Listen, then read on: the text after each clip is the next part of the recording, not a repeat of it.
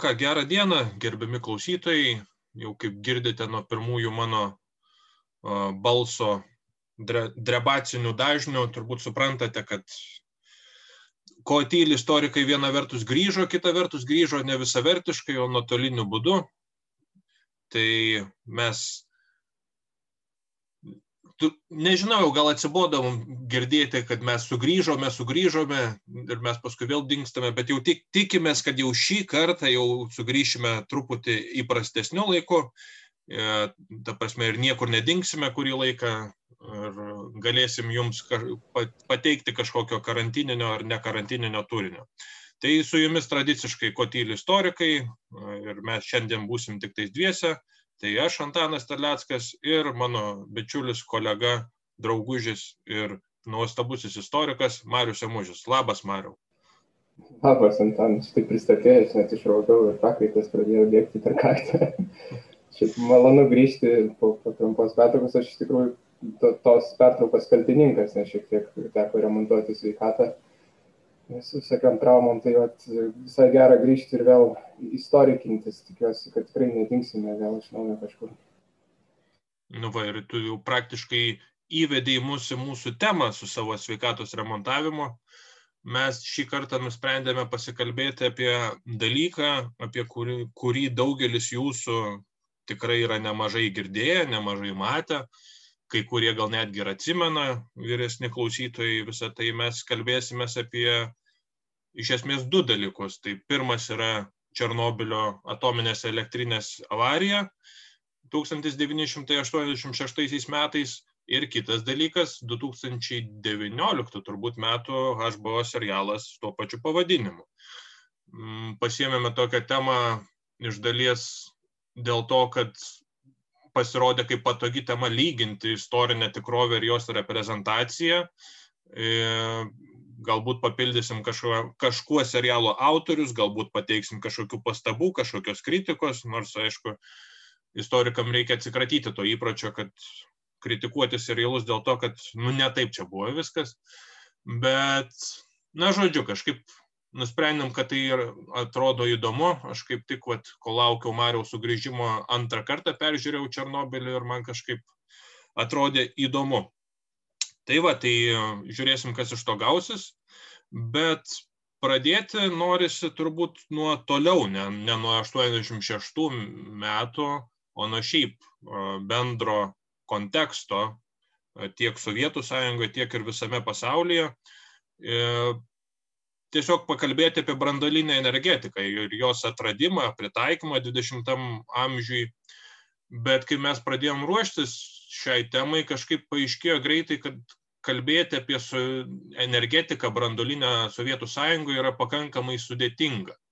Ir tai iš tiesų siejasi ir su tuo, kas galbūt kai kuriems žiūri, žiūrėjusiems serialą buvo keista, su tuo slėpimu informacijos, avarijos visos, visų jos padarinių, kad pirminis tikslas buvo suvaldyti informaciją ir ją nuslėpti. Tai panašu, kad ir šiaip visas tas brandolinis kontekstas Sovietų sąjungos buvo slepiamas nuo visuomenės ir nuo pasaulio. Ir ar galėtų Mariau papasakot, kodėl tai buvo? Turbūt e, du dalykai. Vienas tai aišku, kad tai nu, savotiškai karinė paslaptis. Ar gali, nu, jeigu kalbame, kad energetika tai ne tik ta civilinė ar, ar, ar ta civiliniam poreikiam, bet visų pirma brandolinis ginklas kaip, kaip karo ginklas.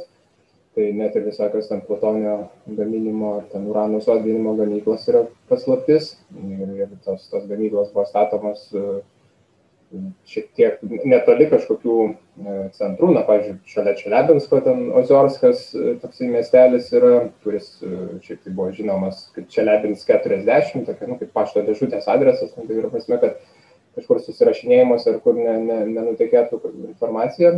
Tai čia vienas dalykas, tai būtų nu, kariniai taikiniai, e, jeigu, jeigu apie juos ten būtų labai žinoma. E, kitas aspektas turbūt, ką, ką irgi reikia e, akcentuoti, nu, tokiam slaptumo laikymė ir slaptumo režime, tai kad tų fizikų, atomų fizikai turbūt ir tie, kurie žinojo tas brandalinės paslaptis įvairias, tiek ir, tiek ir tas lokacijas, tiek, tiek kokias nors schemas, brėžinius ar panašiai savo galvoje turėjo ar galėjo išvesti. Jie buvo, be ne, nu, sakykime, tas keliavimas apribotas iš Sovietų sąjungos buvo visiems, bet kaž, kažkuri, kažkuri dalis visuomenės tikrai galėjo keliauti, tuo tarpu fizikai ir, ir tie, kurie žinojo tas branduolinės paslaptis, iškeliauti negalėjo ir praktiškai daug, daug jų tik tai po Sovietų sąjungos žlugimo arba šiek tiek prieš, prieš jį kažkur tai išvažiavo, bet čia turbūt klasika tai yra Andrėjaus Sakarovo istorija, kaip aš, mes sakykime, du disidentai, Aleksandras Alžanycinas ir Andrėjus Sakarovas tai Solženiciną išleidžia 80-metį į vakarus išvykti, kad jisai, kaip sakant, nekeltų ten problemų Sovietų sąjungoje ir, ir duoda jam teisę išvykti, o Sakarovui ne. Jį ištremė į tokią vidinę tremtį, padaro, ištremė į Gorkio miestą šiandieninį, Nižnį Novgorodą, apgyvendina kažkokiam butelyje su, su KGB priežiūra ir taip toliau. Vien dėl to, kad Sakarovas buvo prisidėjęs prie atominių paslapčių. Ne atominių paslapčių, prie, prie, prie atominės energetikos ir ne tik energetikos vystymo. Tai va čia toksai, sakykime, šiek tiek iliustruojant, kokio masto ta paslaptis ir kiek, kiek stengiamasi tą paslaptį išlaikyti. Ir netgi kai, e, čia taip gal užbėgant už akių, netgi Černobilio ar BMK reaktorių, kurie buvo Černobilyje, e, konstrukcija irgi ilgą laiką buvo laikoma karinė paslaptis, apie tai niekas nieko nekalbėjo. Ir pirmas kartas, kai vakarai apie tai sužinojo plačiau, aišku, kažkiek buvo žinoma, ne, net nebejoju, valdybininkai išsiaiškindavo, gal ir kiti. Tai, bet pirmą kartą jau taip atvirai prakalbo, tai tik tai Legasovas, taip vienas iš tų serialo personažų, e, mokslininkas e, iš, iš atominės energetikos institutos ir vienoje per, per atominės energetikos komisijos konferenciją pasakė, papasakojo apie RBMK reaktorių konstrukciją ir šiek tiek ir, ir, ir apie tai, nu, tik tai neminėjo tų problemų konstrukcijų, tai, tai buvo nuslėpta, nes turbūt prie to dar grįšiu. Bet turbūt ir šiaip tai yra vienas dalykas karinės ar valstybinės paslaptis, bet ir šiaip Sovietų sąjungoje buvo pakankamai daug to slėpimo informacijos nuo visuomenės, nebūtinai, kad ji buvo strategiškai kažkaip reikšminga, bet ir šiaip, na, pavyzdžiui, katastrofos visokios e, buvo slepiama, jos nebuvo, apie jas nerašydavo nei laikrašiai, nei dar kažkas. Čia galime daug pavyzdžių paminėti. Pavyzdžiui, vienas garsiausių, nežinau ar garsiausių, gal nežinau, kiek žmonių šiais laikais tai žino, bet kad 45 metais Vilniuje geležinkelio stotyje įvyko sprogimas, neaišku koks iki galo, bet Marius jį tyrinėjo, galės truputį papasakot. Vat vien tas elementas, kad tu paskui jau ieškodamas e, informacijos tų pirminių šaltinių vis tiek išlieka labai sudėtinga, net ir praėjus daugybei laiko. Tai tas sprogimas nušlavė ko ne visą stoties rajoną ir pačią stotį, paskui ją reikėjo atstatinėti, dar jie berots, e, kad, žmonė, kad žmonės mažiau žinotų, ją atstatinėjo net ne, ne vietiniai Lietuvos gyventojai ar net vežti kokie, o būtent vokiečių karo belaisviai. Nu, kad nebūtų to informacijos nutikėjimo tokio didesnio. Tai čia vienas toks atvejis, kitas galėtų būti Vilniaus legendinio pontoninio tilto incidentas, kai e, buvo pontoninis tiltas nuvestas, kaip ten, nuo, nuo sporto rūmų turbūt, nu, iš esmės toj vietoj, kur dabar Mindogo tiltas, galbūt galima taip pasakyti. Panašiai, panašiai, taip, ir ten... Šalgerio stadiono, kad tai į miesto centrą. Tai va, ir irgi įvyko incidentas ir paskendo kažkiek žmonių ir irgi neaišku, kas ten įvyko, kodėl ten įvyko ir panašiai. Bet gal, Mariau, gali papasakot, va, kaip pavyzdį tam va, tos paslapties apsaugos, va, tas uh, 45 metų sprogimas. Uh, tu ir Rusijos archyvose netgi ieškojai, ieškojai apie jį informacijos ir ar sunku buvo ten kažką atrasti, ar išpinti tą myslę ir panašiai aš nežinau, kiek ten bandė saugoti tą paslaptį, kiek tiesiog neskelbė, čia turbūt du, du, du lygmenys tokie. Vienas dalykas, kai tu bandai kažkokią katastrofą totaliai nuslėpti, ypač kuri nu, įvyksta ne kažkokiame mieste, bet kažkur tai toliau šiek tiek kažkokiuose tokiuose nu, nu, nu nutolusiuose objektuose. E, tai vienas, antras dalykas, kai tu tiesiog apie ją nekalbi ir neaiškini žmonėms, nes nu, pačiausiai sąjungai nebuvo poreikio valdžiai aiškintis ir atsiskaityti žmonėms. Šiais laikais žiniasklaida tą priverčia padaryti politikus e, ar kalbininkus atsiskaityti, pasakyti, kokios priežastys Sovietų sąjungai to, to poreikio pagrindo nebuvo, nes viskas, kaip sakant, centralizuota ir kontroliuojama vienose rankose. Tai čia vienas dalykas. Tai dėl 45 metų aš ne tiek, kad Maskvos archyvose specialiai ieškojau, kiek tiesiog žinojau apie tą avariją iš to nu, trupinių, kuriuos Lietuvos archyvose pavyko aptikti ir ten pamačiau, kad ten tos informacijos yra pakankamai gausiai. Tai tada pradėjau krapštytis daugiau ir radau.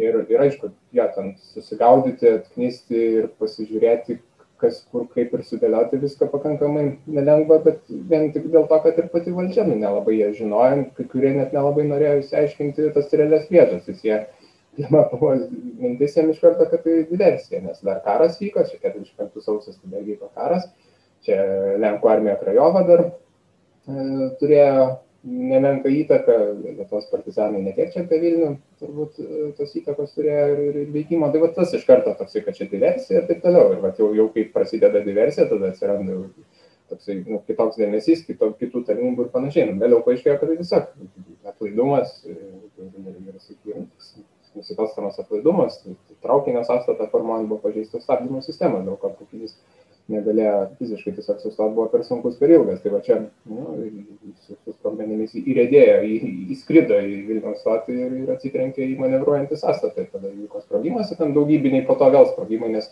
jisai pilnas sprogmenų buvo, kurie, kurie nu, karinių ar bombų ar, svedinių tai tai pakartotiniai tie sprogimai vis drebindavo ir ten net radau man vėliau tiksliau pastraipsnį jau pasirodymą atsiuntė šaltinį kad net e, vienas gydytojas savo dienorašty rašė kad išbyrėjo šventojo jokūbo ligoninės langai kuri dabar jau uždaryta prie prie jokūbo pilypo ligo bažnyčios prie lukiškių aikštės. Tai net tenais iš iš iš buvo iš iš langai išbyrėję tai įsivaizduokit koks atstumas nuo stoties vis dėlto ir ir, ir kaip ir lyg ir Tauro kalnas kažkiek turėtų apsaugoti nuo tos sprogimo jėgos ir panašiai. Tai, nu, vat, vis tiek, iš vieno galimybė, tai pakankamai stambi avarija buvo. Bet turbūt, kalbant apie, gal tikslingiau kalbėti apie tokias avarijas, čia mes daug kažko tai turbūt ir ne, nepasakysim taip ypatingai, nes daug tų avarijų iki šiol nėra labai aiškios ir žinomos, ten, kas Sovietų sąjungoje vyko, ten įvairios E, dalykėliai ir, ir, ir niuansėliai nėra, nėra tiek žinomi. Lietuvoje tų avarijų yra irgi įvykę, apie kurias mes netiek daug žinome. Žaslių traukinio katastrofa, prie, prie Žaslių, kai, keliaivinis traukinys kažkaip nudardėjo nuo bėgių. Bet e, kas liečia va, tokias panašias į Černobilio, tai Černobilis nebuvo pirmas. Tai čia tas mano minėtas Ozarskas 57 metais, arba tas Čelebins 40, uždara ta gamykla šalia Uralo kalnų ir, ir ten, e, ten, reiškia, buvo gaminamas e, atominiam ginklui reikalingi komponentai. Kažkas su plutoniu, aš ne fizikas, tai, tai, tai, tai nebandysiu paaiškinti, kad, kad nenusišnekėčiau, bet e, sprogo požeminė radioaktyvių atlikų saugykla ir, ir iš esmės nutekėjo radiacija. Ir, ir valdžia to pasakoje turėjo evakuoti 12 tūkstančių žmonių iš, iš to regiono. Ten šiek tiek ta zona netokia didelė buvo kaip Černobylio atveju, tas radiacijos nutekėjimas buvo netoks didelis, bet vis tiek kaip tiem laikam buvo pakankamai didelis. Ir iš tikrųjų vakarai apie tai nieko nežinojo ilgą laiką, nes vis, vis dėlto Sovietų sąjungos, nu, ko ne vidurys, šalia Uralo kalnų, ta radiacija nepasklido taip į, į, į užsienį kaip buvo Černobylio atveju ir iš esmės ne, ne, nieks, nieks, net nežinau, kuriuo metu tai buvo išaiškinta ir kuriuo metu apie tą informaciją nu, buvo paskleista. Ir kas įdomu e, šios avarijos e, atžvilgiu, taip pat pamokos, kurios buvo išmoktos likviduojant tą avariją, iš esmės vėliau buvo panaudotos ir Černobyliu. Tai yra, visų pirma, kad e, likvidacijai naudoti armijos šauktiniai, tokie kaip, nu, pasakykime, lengvas grobis ant liežuvio galo, bet, nu, sakykim, kaip, kaip lengviausia išeitis, kad žmonės, kurie, kurie yra lengvai tiesiog šaukiami, ne, nėra kažkokie tai ten ypatingai apmokyti žmonės, nes nu, vis dėlto, jeigu tu naudosi ten apmokytus e, tokiam, tokiem atvejam žmonės, tai tu juos visų pirma turi apmokyti, tai yra resursai, laikas ir, ir visa kita, tai jie, jie automatiškai, aišku, gaus radiacijos dozę, jie susirgs, jas turėsi, turėsi paleisti į atsargą ir panašiai, tai čia paprasčiausiai naudoti armijos šauktinius, tai, tai lengva mėsa ir, ir kitas dalykas vėlgi tokie niuansai kaip didelių užterštų plotų, nu, nu, žemės plotų nubaltozeriavimas, tai yra nu, iš esmės, kad tą, tą paviršinį sluoksnį, kuris turi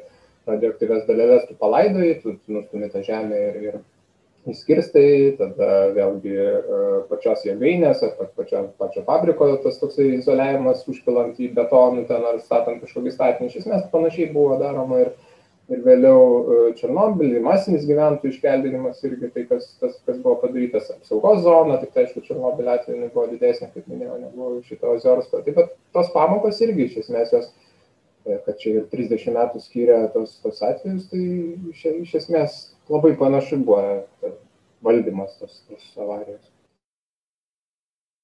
Jo, dar aš trumpam grįšiu paskui prie to pirmojo 57 metų incidento, bet jo, čia vat, suminėjom tos vat, dalykus ir cenzūra buvo labai įdarbinta šitam saugojimo procese, nors cenzūra mums turbūt visų pirma asocijuojasi, gal ne mums, žmonėms, su va, ta ideologinė cenzūra dar kažką, bet ta glavlito ar Lietuvoje, ar kur veikla, saugant būtent karinės ar šiaip paslaptis, tai buvo turbūt netgi svarbesnė. Ir, ir pasireikždavo labai įvairiai. Pavyzdžiui, 46 metais buvo sukurta kino kronika apie Kauną, ap, nu, tiesiog apie potvinį Kaune, kuris, nu, padarė turbūt kažkiek tam to žalos, bet, nu, gal žmonių aukų nebuvo, bet, nu, jau vien tą uh, kino kroniką cenzūrą būtent sustabdė ir tai buvo viena iš va, tų cenzūros veiklų nuolatinių.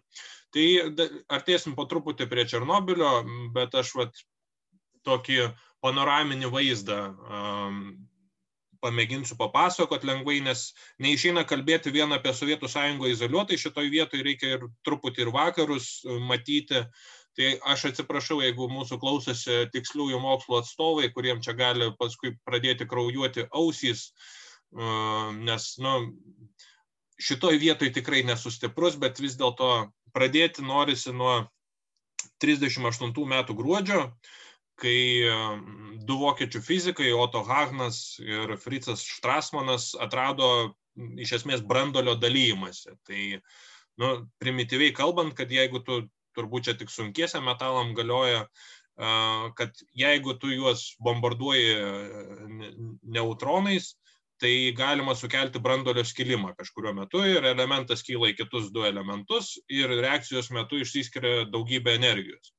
Ir mokslininkai labai greitai suprato tiek Vokietijoje, tiek ir JAV, kad tai gali turėti labai didelį pritaikymą, labai platų pritaikymą ne tik energetikoje, bet ir karinėje pramonėje. Ir 39 metais būtent Junktinėse valstijose fizikai su Albertu Einšteinu netgi prieš akį kreipėsi į prezidentą Rooseveltą tuometinį, prašydami ir rekomenduodami iš esmės skirti finansavimą šitiems brandoliniams tyrimams ir analogiškų reakcijų kreipimusi būtų ir kitose valstybėse.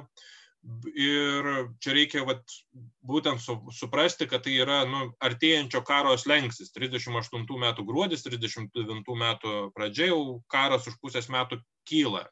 Ir tai buvo iš tiesų viena vertus, tai tas potencialas, mes jį dabar žinome dėl Hirošimos, Nagasakio, kokio tai potencialo būta, kita vertus tai reikalavo ir daugybės lėšų ir didelio personalo. Ir nu, tai buvo rizikinga investicija tuo metu, bet vis dėlto pradėta uh, trijose lyderiaujančiose tuo metu, nu, keturiose iš esmės valstybėse uh, kažkokios brandolinės programos, tai uh, JAV, Didžioji Britanija, Vokietija ir be abejo Sovietų sąjunga, jos visos ėmėsi darbų šioje srityje, nors kiek skaičiau, sovietų fizikai iš pradžių sakė, kad nu, čia neapsimoka, gal, gal galim čia ir biški praliotas būti ir sovietai aiškiai atsiliko šitose lenktynėse.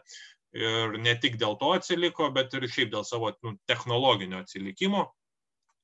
Na, o vokiečiams nepavyko, tada apie juos ir nekalbėsiu, bet JAV ir Didžioji Britanija iš esmės dirbo kartu kaip sąjungininkai ir, ir sovietai jau bandė juos prisivyti. Tai, na, To rezultatas buvo garsusis Manhattano projektas, turėjęs užsimti tiek moksliniais tyrimais, tiek ir galvoti, kaip juos pritaikyti karo pramonėje. Ir to galutinis rezultatas buvo dvi atominės bombos numestos ant Hirošimos ir Nagasakio. Ir tai buvo nu, didžiulio masto projektas, tai įsivaizduokim karo metais, kiek reikia resursų ir žmonių personalo šiaip visokiom kariniam reikmėm, bet vat pike Manhattano projekto apie 42-43 metus prie šito projekto dirbo apie 130 tūkstančių žmonių. Iš kurių tik saujelė, gal netgi vienetai, apskritai žinojo, ką jie daro. Tai čia 130 žmonių, tūkstančių žmonių, aišku, yra su visų aptarnaujančiu personalu, nuo ten skalbėjų iki maitinimo, iki karinės apsaugos, iki netgi kontržvalgybos, nes jie greitai suprato, kad sovietai bando pavokti iš jų informaciją, tai buvo net specialios kontržvalgybinės padalinys, operacijos įkurtos ir vykdytos. Na ir iš tų 130 tūkstančių žmonių tik vienas kitas suprato, kas čia vyksta. Pavyzdžiui, yra vienos skalbėjos, man atrodo, atsiminimai, nu, pasakojimas, ką, ką jie ten dirbo. Tai pasako, kad jai reikėdavo kažkokią ten lasdelę po skalbimo apžiūrinėti šitų vat, žmonių drabužius. Nu, ir ji tik po visko, po, jai, ar paskui kas nors paaiškino jau po viso projekto, kad ji dosimetru tiesiog matuodavo tos drabužius dėl radiacijos. Nu, ir vat, daugybė buvo tokių žmonių, kurie vykdydavo panašią veiklą. Ir tai nu, 130 tūkstančių žmonių po visą JAV išmėtyti, bet uh, moraliai palaikyti ir panašiem dalykam ten nu, buvo labai plačiai, tai nebuvo vien tik mokslas, buvo ir, pavyzdžiui, net sporto komandos, ten apie suburta, kad tiesiog žmonės blaškytųsi ir panašiai, ir nu, ten apie 20-30 įvairių sportinių komandų, jos žaisdavo tarpusavį, nu, žodžiu, pilnas gyvenimas nu, tam Manhetino projekte vyrė. Nu ir aišku, nuo kokių 43, bet iš esmės jau gal ir anksčiau, sovietai bando įsibrauti tą Manhetino projektą. Ir problema čia buvo šnipų klausimų, kad reikėjo, netinka bet koks šnipas, tavo skalbėja, kuri nesupranta, ką jį daro, nu, iš jos jokios naudos.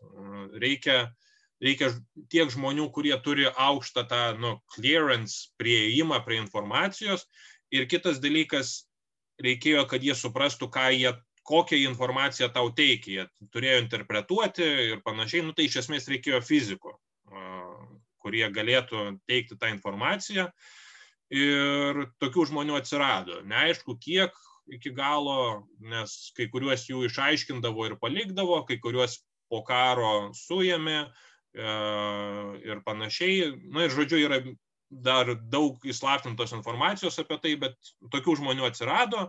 Ir du turbūt garsiausi yra Klausas Fuchsas, vokiečių kilmės fizikas, viena komunistas idėjinis, vienas iš ankstyvųjų vandenilinės bombos prototipo kuriejų, kuris vat, būtent bendradarbiavo su sovietais, ir kitas Teodoras Holas, kuris dirbo būtent su plutonio bomba, kuri buvo numesta ant Nagasakio. Tai jie abu teikia informaciją sovietams ir na, ta informacija buvo vertinga, nes iš esmės šiais laikais nu, sutinkama, kad sovietai ko gero patys būtų sugebėję susikurti tą brandolinį ginklą ilgainiui, bet tikrai ne taip greitai. Kas įdomus niuansas buvo, kad kai prasidėjo šitų šnipų įvairių teismo procesai, daugelio jų nepavyko nuteisti pagal tėvynės išdavimą, nu, JAV turbūt netoks netėvinės išdavimo straipsnis, bet nu, iš esmės už išdavystę valstybės dėl to, kad Sovietų sąjunga tuo metu buvo sąjungininkas. Ir tai buvo interpretuojama, kad nu, jeigu tu padedi sąjungininkui, kad tu iš esmės neprieštrauji savo valstybės interesams. Čia va toks, nu, man labai įdomus tas niuansas pasirodė. Nu, ir žodžiu, šnipų tinklas buvo kažkoks, jie teikia tą informaciją. Ir suma sumarum, 49 metais jau sovietai patys išsibando savo pirmą atominę bombą ir nuo to laiko vyksta procesai kur kas sklandžiau. 61 metais sukonstruojama galingiausia, kada nors išmėginta per visą pasaulio istoriją bomba, tai vadinamasis caras, caro bomba, prie kurios prisidėjo ir tas pats Sakharovas, Mariaus minėtas. Čia irgi beje įdomus niuansas, kad Manheteno projekto vyriausiasis fizikas, pavadinkim taip, vadovas Robertas Oppenheimeris, jis irgi kaip ir Sakharovas, Sakharovas būtent po šitos bombos įkūrimo yra, nežinau, kiek tai sąmoningai, kiek, kiek gal čia mitas tam tikras, kad jis pamatė, ką jis sukūrė ir suprato, kad, nu, čia gali pasaulis nudardėti labai sparčiai netais bėgiais ir kad būtent tai buvo vienas iš lūžių jo gyvenime, nuo kurio prasidėjo disidentinė veikla. Gal čia truputį romantizuoja, bet, na, iš tiesų Sakharovas po savo tos aktyviosios fizikos veiklos tapo disidentu garsiu, tai Oppenheimeris po Manhattano projekto irgi buvo vienas paskui iš oponentų brandolinio ginklo, tai čia va toks sutapimas.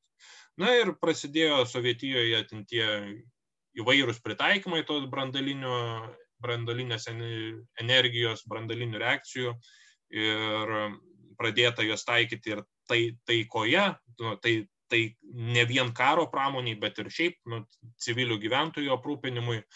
Tai čia beje 8-9 dešimtmetį Sovietų sąjungai buvo viena iš propagandinių klišių, taikusis atomas, taip vadinamas, jie labai didžiavosi savo brandolinę tą energetiką ir panašiai.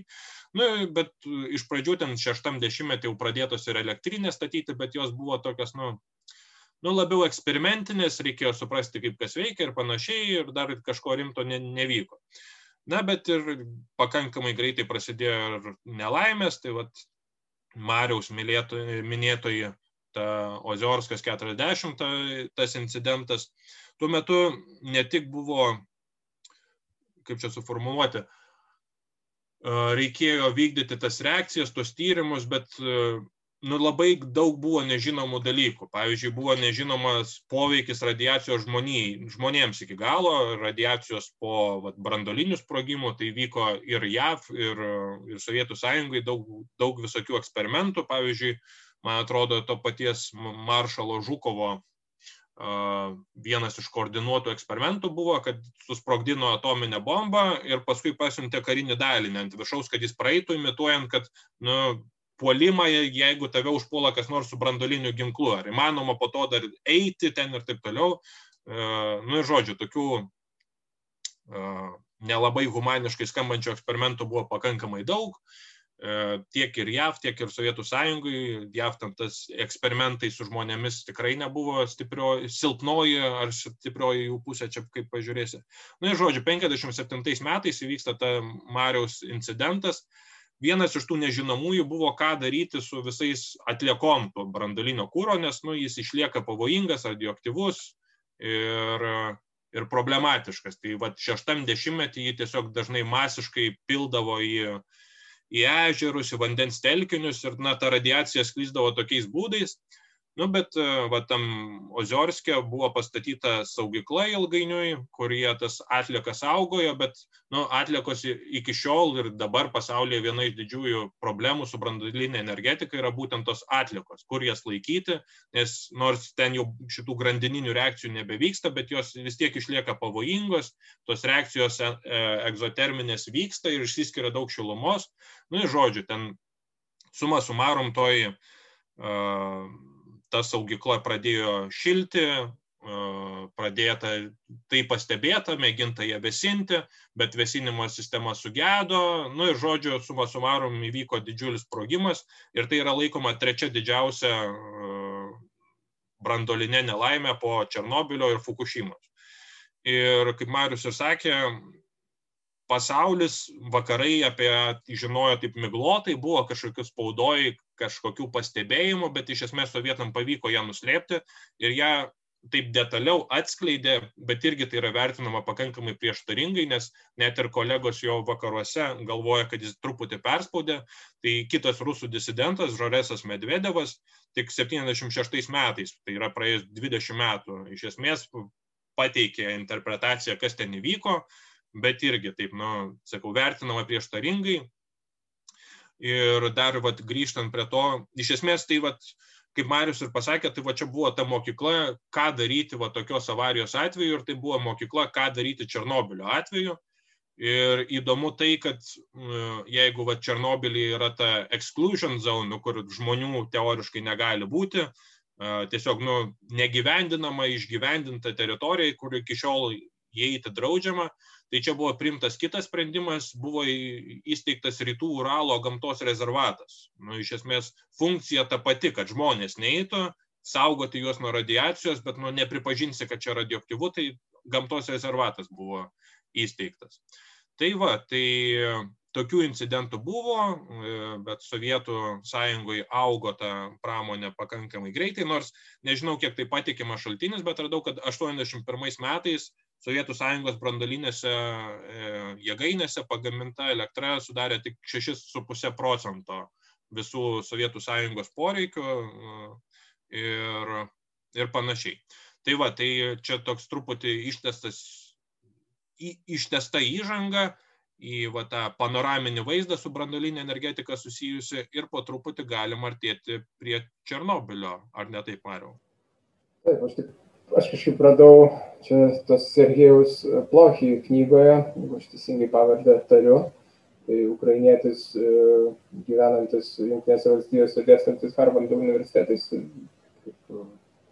turintis ir, ir pažįstamų, kurie, kurie tiesiogiai nukentėjo nuo Černobilio, yra tarp visų kitų gerai tokių na, tyrimų, knygų tyrimų, bet populiariau parašytų tyrimų, ne, ne, ne tokių akademiškų. Tai yra parašęs knygų ir apie Černobylį. Tai jis šiaip rašė, kad RBMK reaktoriai, tai net ne visi brandolinė, ne visos brandolinės jėgainės, bet būtent va, tie reaktoriai, kokie ir buvo Černobylį, kad jie pagamino apie 40 procentų visos Sovietų Sąjungos energijos. Tai nežinau, dėl tų 6 procentų šis klausimas. Bet tai... vėlgi, nu čia Aš, aš turbūt juo labiau tikėčiau, nes man atrodė, kad, nu, kad mažoka, bet sakau, vienintelis šaltinis, kurį radau, tai... tai va, o šiaip, nu, dar pridedant prie tos uh, energetikos uh, taikia atomo temos, tai pati šiaip sudėtinga pakankamai ta sistema buvo Sovietų Sąjungos tos atominės energetikos, nes visų pirma buvo čia irgi, va, ir paslapties saugojimo prasme įdomus dalykas, kad uh, už atominę energetiką buvo atsakinga vidutinių mašinų gamybos ministerija, vadinamas Redmašas. Tai yra visiškai užmaskuotas pavadinimas, kad niekas nesuprastų, kuo ta ministerija užsiemo. Tai ten čia ministerija tai turbūt nu, labai nieko nepasako, toksai terminas, daug kam įsivaizduojama, kad tai nu, kažkoks pastatas. Iš tikrųjų, tai, tai milžiniška korporacija, galima sakyti, kurie turi tiek gamyklas, tiek institutus, tiek, tiek įvairias tiesiogiai vadovauja ir Černobilis irgi buvo jų pavaldume tiesioginėme. Tai, tai labai galingas aparatas ir, ir kartu dar buvo atominės energetikos institutas, kur čia to vardo, tai irgi jisai,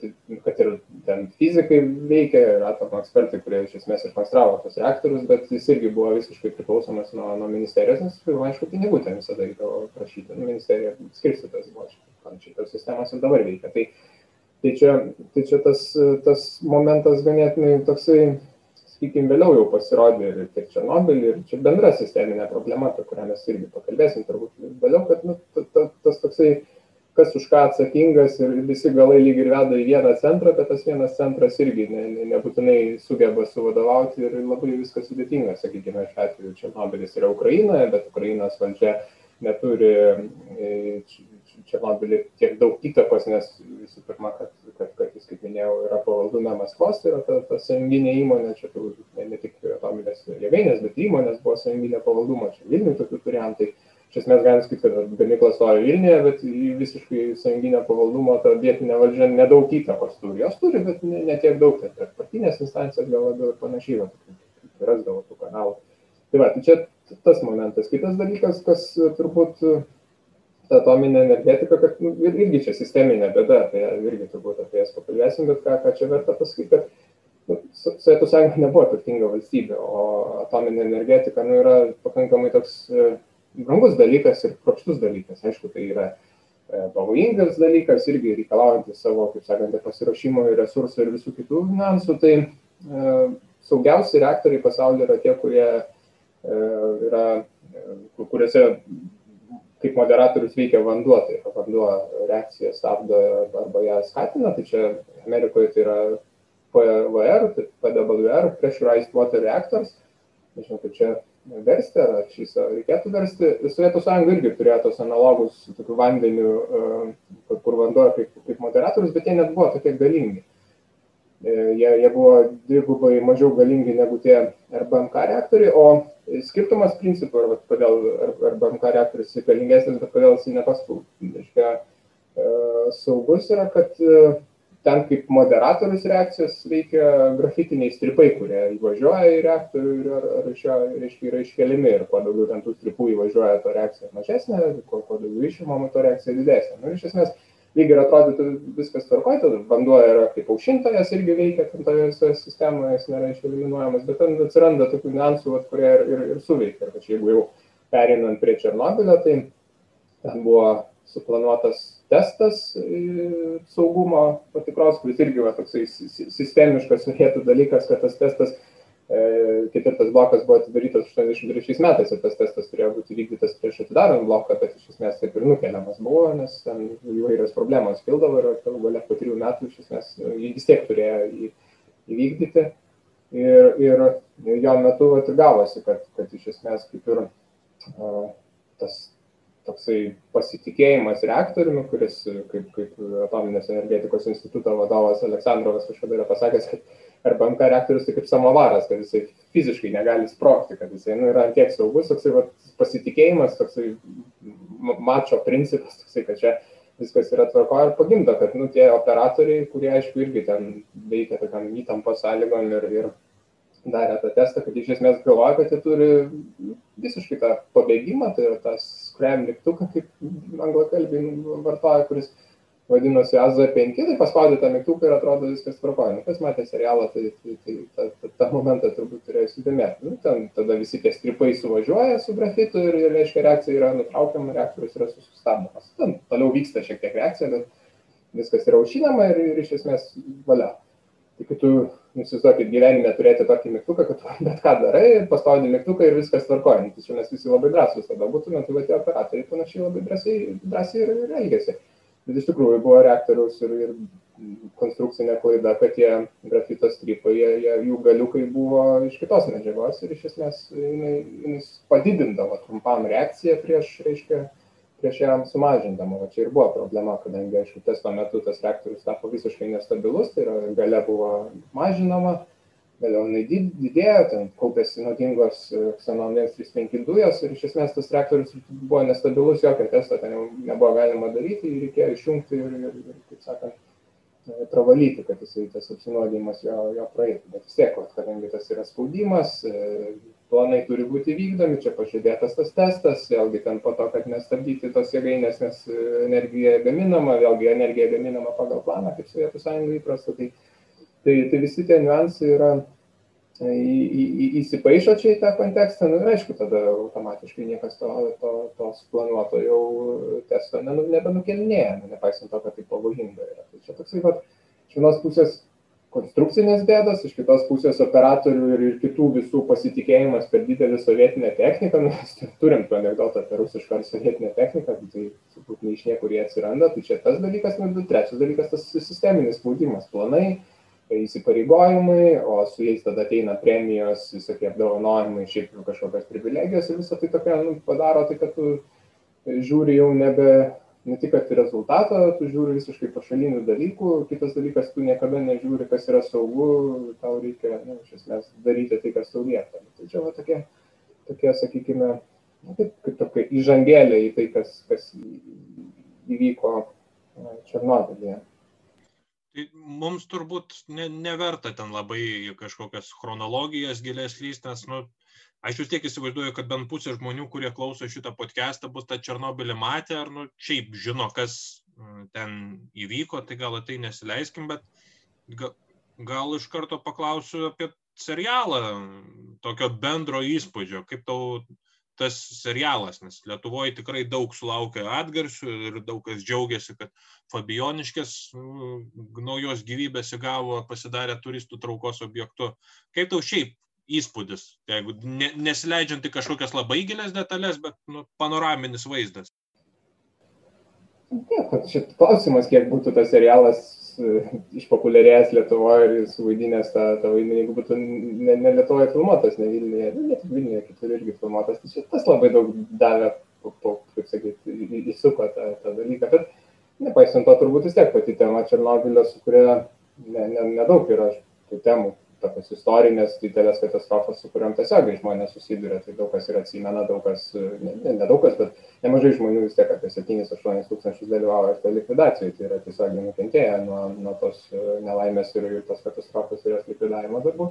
Tai turbūt būtų tiek susidomėjimas sukėlę. O serialas, tai, man atrodo, tai vienas iš geresnių bandymų kažką tai su, su tokia istorinė tematika ir su e, kaip sakyt, atsiriamant nuo faktų padaryti ir, ir, ir scenografija, rūbai ir, ir visi kiti niuansai yra gerai parinkti, nepaisant to, kad, aišku, nu, kaip ir kiekvienas ar meno kūrinys, ar tai kažkoks tai dalykas, kuris nori, nu, kaip minėjau, nuo faktų kažkokių atsiriamant kažkokią realybę pateikti, jis tiek simplifikuoja, nes to, to reikalauja tiesiog e, žanras, iš esmės, sakykime, meninio filmo ar meninio serialo šiuo atžvilgiu, netgi ir adaptuojamos knygos, kurios tampa filmais ar piesės, kurios tampa spektakliais, nors tiek kažką koreguoja, režisierius visada ir scenaristas kažką perrašo ir perdaro. Tačiau šiuo atveju irgi tai reikia labai e, žinoti, atsiminti visiems, kurie nori operuoti faktais, pasiremiant serialų, kad maždaug ten tas tą pasakė, tas tą padarė, nu, ne taip buvo, čia, čia yra esminiai dalykai, ten yra parodyti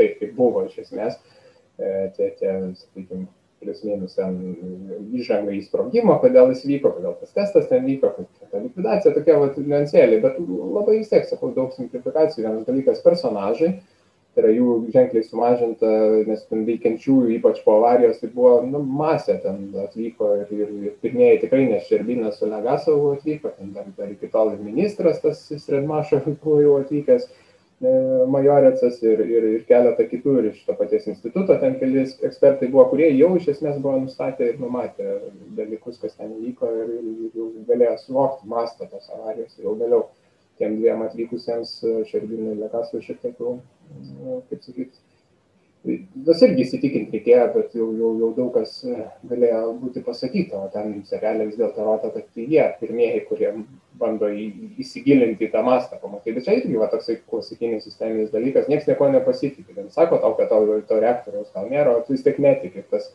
denial, tas toksai labai panašus šitoje šito katastrofai, tas yra E, kaip, kaip mirties atveju, kad iš pradžių ten netiki, po to ten neigi ir panašiai, čia labai panašiai elgesi, tai irgi tas iš pradžių ten, ten netikėjo, tada neigė, kad čia reaktorius sprogo, paskui ten visi tie kiti procesai prasidėjo, kol galiausiai nu vis tiek buvo suprasta, koks tas, koks tas lygis. Tai gal tiek turbūt to, to pačiam kaip, kaip tas serialas. Nu, aš vasakau, aš jį du kartus sužiūrėjau savo malonumui, net ne, ne profesiniam, o, nu, iš dalies ir profesiniam, aišku, bet man pagrindinis šito serialo pliusas, sakyčiau, yra tai, kad vakariečiai, be ne pirmas, tai yra, man atrodo, sėkmingas bandymas. Vakariečiams yra labai sunku įsivaizduoti rytus. Tiek Sovietų sąjunga, tiek Rusija kokiam 19-20 amžiui. Ir čia va šitas įsivaizdavimas, jis vietom aišku perspaudžiant, bet man atrodo, kad įvyko labai sėkmingai. Kaip prastą pavyzdį galiu pateikti, nes dabar kažkas mačiau neseniai reklamavo pagal Bulgakovo jauno gydytojo užrašus pareng, pa, paruoštą serialą apie ten gydytoją Ukrainoje, man atrodo, toj pačioj apie 17-18 metus, 1900 kur pagrindinį, pagrindinis personažą, personažą įkūnija Danielis Radcliffe'as, kurį žmonės žino kaip tą bičią iš Hario Poterio, nu, kuris vaidino Hario Poterio e, filmuose. Tai va ten, va, tam tam daikte matosi, ant kiek prastai vat, vakarai įsivaizduoja, kas yra ta Rusija, Ukraina, šiaip rytai. O va čia vat, yra, man atrodo, šitiems kuriejams, kur tai pavyko kur kas sėkmingiau. Gal paskui dar kiek detaliau pašnekėsim apie konkrečias detalės, kurios mums patinka ar nepatinka. Mm, ai, nors bendrai tai galim ir pradėti nuo vienos iš tokių detalių. Uh, serialas sugestijuoja, kad yra trys teigiami herojai šitoje istorijoje. Tai apie vieną iš jų nekalbėsim, ten yra tos baltarusių fizikės portretas, nes toks žmogus neegzistavo, taip jį ir nešnekėsim. Ji tiesiog buvo vat, sujungta iš daugybės e, Legasovo ir Šerbinos padėjėjų į vieną, kurie ten vat, jiem, jiem, jiem dviem padėjo. Tai vat, Borisas Čerbino ir Valerijus Legasovas. Tai vat, kas jie tokie? Ar jie iš tiesų va, tokie herojai, ar tai yra kažkokios partinės bonzos, kas yra tų užuomenų seriale, bet vat, nu, tas jūsų heroizavimas, kaip jis tavo? Nežinau, ar Širpina e, tiek jau ten heroizuojamas, kažkiek taip, bet tokia parodoma labiau tas heroiškumas jo per tą, nu, kaip čia sakyti, persivertimą, kad jis mažiau persivers, jis tampa humaniškas iš pradžių, jis toksai kaip ten kaip tikras nomenklatūrininkas piktas, ten tas, tas yra rūkavadytel, rusiškas žodis, nu, rūkoj važu, reiškia, ranka vedžioji, padaryk tą, padaryk tą. Tas labai įdomus terminas, rusiškas žodis. Tai, tai iš pradžių jis toks irgi ranką vedžioja, visiems vadovauja reikia. Ir čia net ten serialė gal net ne tiek atsiskleidžia, bet, sakykime, jo, jo kaip realų portretą žiūriu, tai jis toks aršus buvo. Šią prasme toks tikras, tikras sovietų nomenklatūrininkas. Ką reiškia tikras sovietų nomenklatūrininkas, tai visų pirma, jis dar nuo stalininių laikų ta kultūra tokia ateidavo. Ne visi, žinoma, tokia buvo, bet tikrai nemaža dalis, kurie, kurie yra žemesnės kultūros ar šiek tiek menkesnis įsilavinimą, nu, jie tiesiog reikimu ir baime veikia ir, ir mokėjo vadovauti. Nes nu, mokėjimas vadovauti, įkvėpti žmonės ar, ar juos kažkaip tai motivuoti, tai yra nu, tam tikra prasme ir mokslas, kurio tu gali išmokti, ne mokslas, bet ten e, studijuoti, bet vis tiek turi mokytis, dirbti su savim, kaip tą pasiekti. Kitas dalykas, vėlgi, nu, ir, talento reikia ir, sugebėjimų, ta, kiti tiesiog net neturi kažkokios charizmos ar panašiai. Tai didžioji dalis, tokių kaip Šermina, neturėjo tos charizmos, o jų kelias į valdžią, į aukštus postus, e, vėlgi tose nomenklatūriniuose principuose. Tai yra tu dirbi vienose pareigose, tu ten dirbi, sakykime, darai, darai dalykus, rūpinėsi kažkokias kuruojamas rytimi, ramus, tylus, paklusnus partinis veikėjas ir patruputį tave arba pastebi kažkas ir pradeda e, kelti kartu tokį kaip patronažą vykdyti, arba palaipsniui pats pradedi tiesiog pagal, pagal tą, tą principą, reiškia, kopti karjeros laiptais vis aukštyn ir aukštyn, tave kažkas pastebi ir, ir, ir, ir pakelia. Tai jeigu taip konkrečiai apie Šerbiną, tai jis visą tą savo pradinę karjerą praleido vakarų Sibirė ir e, Tiumenės rytį ir ten buvo vietinis regioninis partinis sekretorius, bet e, kas svarbu ir kuo tai skiriasi nuo kitų, sakykime, tokių panašių regionų, nes tų regionų Sovietų sąjungoje daug, tai kodėl iškyla Šerbina, bet ne koks nors ten Petrovas. Tai Šerbina buvo atsakingas už Tiumenės e, dujų ir, ir naftos pramonę, kuri tuo metu formavosi ir jisai iš esmės E, prižiūrėjo kurias statybas tiesiogiai, nu, kaip partinis sekretorius, čia jo ir toks darbas ir buvo, viską kontroliuoti, viską e, prižiūrėti. Ir 73 metais buvo perkeltas į Maskvą, kaip, kaip e, iš esmės gavo tokį paaukštinimą, kas dažnai ir atsitikdavo. Tapo, čia pasako jo, jo pareigos apie tai, ką jis anksčiau darė, tai tapo naftos ir dujų gamyklų ir vamzdynų statybos ministru. Nu, iš esmės, čia kaip, kaip minėjau, kad net ne, ne tokio, tokios ministerijos net egzistavo Sovietų sąjungoje kurios iš esmės, nu, tokia, nu, pavadinkime, nu, stambi, aišku, sritis, bet vis dėlto tokia labai lo, lokalizuota ar, ar konkreti labai, kad kadangi tos ministerijos, ministerijos iš esmės viskam vadovavo nu, tokių lygmenių, tai, tai net ir tokios radosi. Nu, ir galiausiai ten po dešimtmečio, beveik 84 metais jis Šerbina tapo ministrų tarybos pirmininko pavaduotoju atsakingų už energetiką. Tai irgi paaukštinimas, šis pavaduotojas, tai čia gal labiau gal tiktų šiandieninėme supratime vicepirmininkas atsakingas už, už e, tą sritį, tai jis ne, ne tiek pavaduotas, kaip tiesiog tas žmogus, kuris kūruoja tą sritį. Čia e, aukštos pareigos ir įvykus katastrofai jisai įsičiamas kaip e, vyriausybės, kaip politbiuro tos komisijos įkurtos vadovas, tai aukščiausias pareigos. Ir jisai už ministros jo, už ministro jo aukštesnės pareigos buvo ir panašiai, dėl to jis ten, ten viskam ir vadovavo. Ir va keletą tokių atsiminimų iš tų, kas ten dalyvavo toje visoje likvidacijos operacijoje ir kas susidūrė su Šerbina. Čia aišku irgi reikia atkreipti dėmesį, kad e, yra toks niuansas, kad tie atsiminimai, kuriuos parašė ukrainiečių nomenklatūrininkai ir tie veikėjai, kurie dalyvavo visoje tai daly, jie truputį čia natūraliai Sovietų sąjunga egzistavo tas respublikų ir sąjunginio centro, tai yra Maskvos tokia, nu, šiek tiek prieš priešą kartais, kartais jinai, nu, jinai tikrai ne, ne, akivaizdžiai nebuvo parodoma ir tiesiai akis ne, nedaroma, bet jau pradėjo rašyti atsiminimus, tai labai visi tą akcentuoti pradėjo. Nu, tie maskviečiai, tai ten va taip, taip, nu, va tie taip, taip elgėsi. Tai čia tą reikia žinoti šaltinį, žinoti, kas rašo ir šiek tiek kritiškai vertinti, tai gali būti, kad persūdo apie Šerbiną ar apie kitus Maskvos pareigūnus, ką jie ten veikia ir kaip jie maždaug nieko nesuprato ir kaip jie kalti dėl visko, kas čia Černobilį įvyko, tai tą, tą, tą niuansą reikia suvokti. Bet vienas iš tų žmonių, kurie, kurie susidūrė su Šerbina, na, iš esmės tai, tai generolas Antoškinas, kuris vadovavo Kievo karinės apygardos oro pajėgom, kur malūnsparnė atvyko E, tai jis jos, kaip sakant, atgabeno.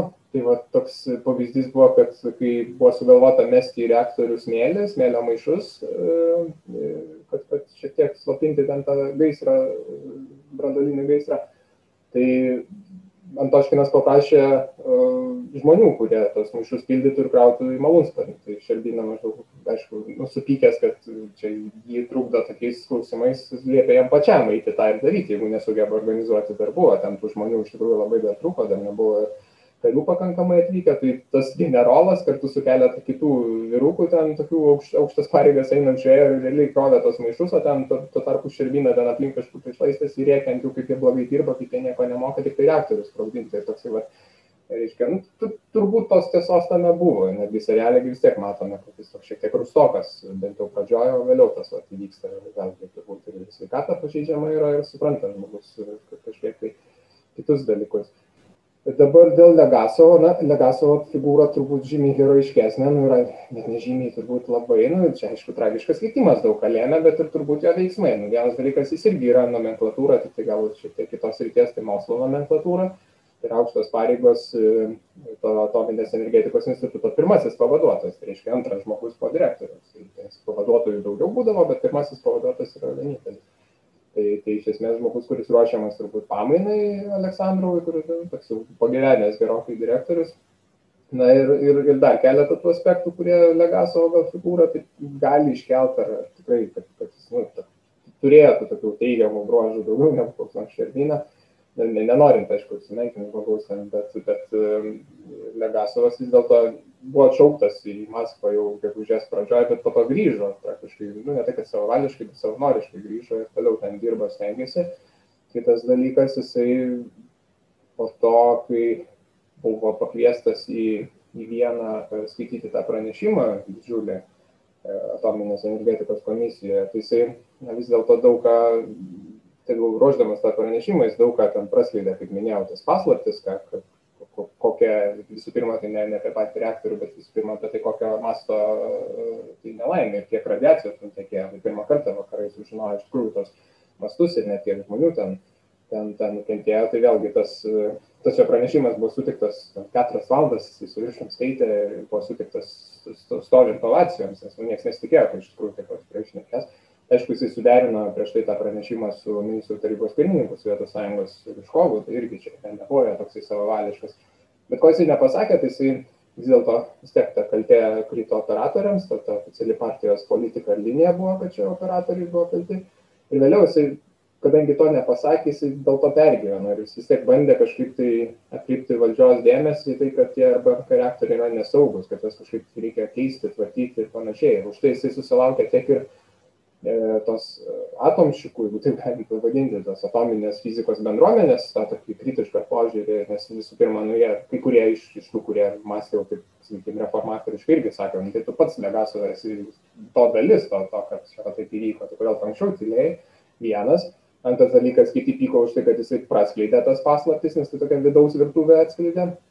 E, sakykime, o valdžia irgi ant jo pyko, kad, kad jisai, na, sakykime, taip nu, elgėsi taip dviprasmiškai, iš vienos pusės ir čia laikosi tos linijos, bet čia kažką bando daryti, nu toks triukšmo darys maždaug, nėra čia, ne, ne, nepanikuokim, viskas čia yra tvarkojama, ta klasikinė tokia, tokia sakykime, e, klasikinė politika. Tai va čia šiuo atveju, nu, Legasovas, tu, reiškia, vieną kartą bandė nusižudyti, būdamas 87 metais ligoniniai E, išgeria migdomųjų dozę ir išgelbėjo, kadangi ligoninį buvo pamatę personalas, o antrą kartą jisai po to pasikorė 88 metais. Tai rodo nu, vis tiek, kad, kad reiškia, žmogus e, tiek ir pergyveno dėl to, kas įvyko, tiek ir graužėsi, tiek ir matė, kokią reakciją tai sukėlė ir kokį šaršalą. Nes, sakykime, čia irgi e, turbūt pavyzdys iliustruojantis, kaip, kaip galima sugniuždyti žmogų, tai po visos tos 86 metų rūdienį buvo, turėjo būti jo man atrodo, jubiliejus ir daug kas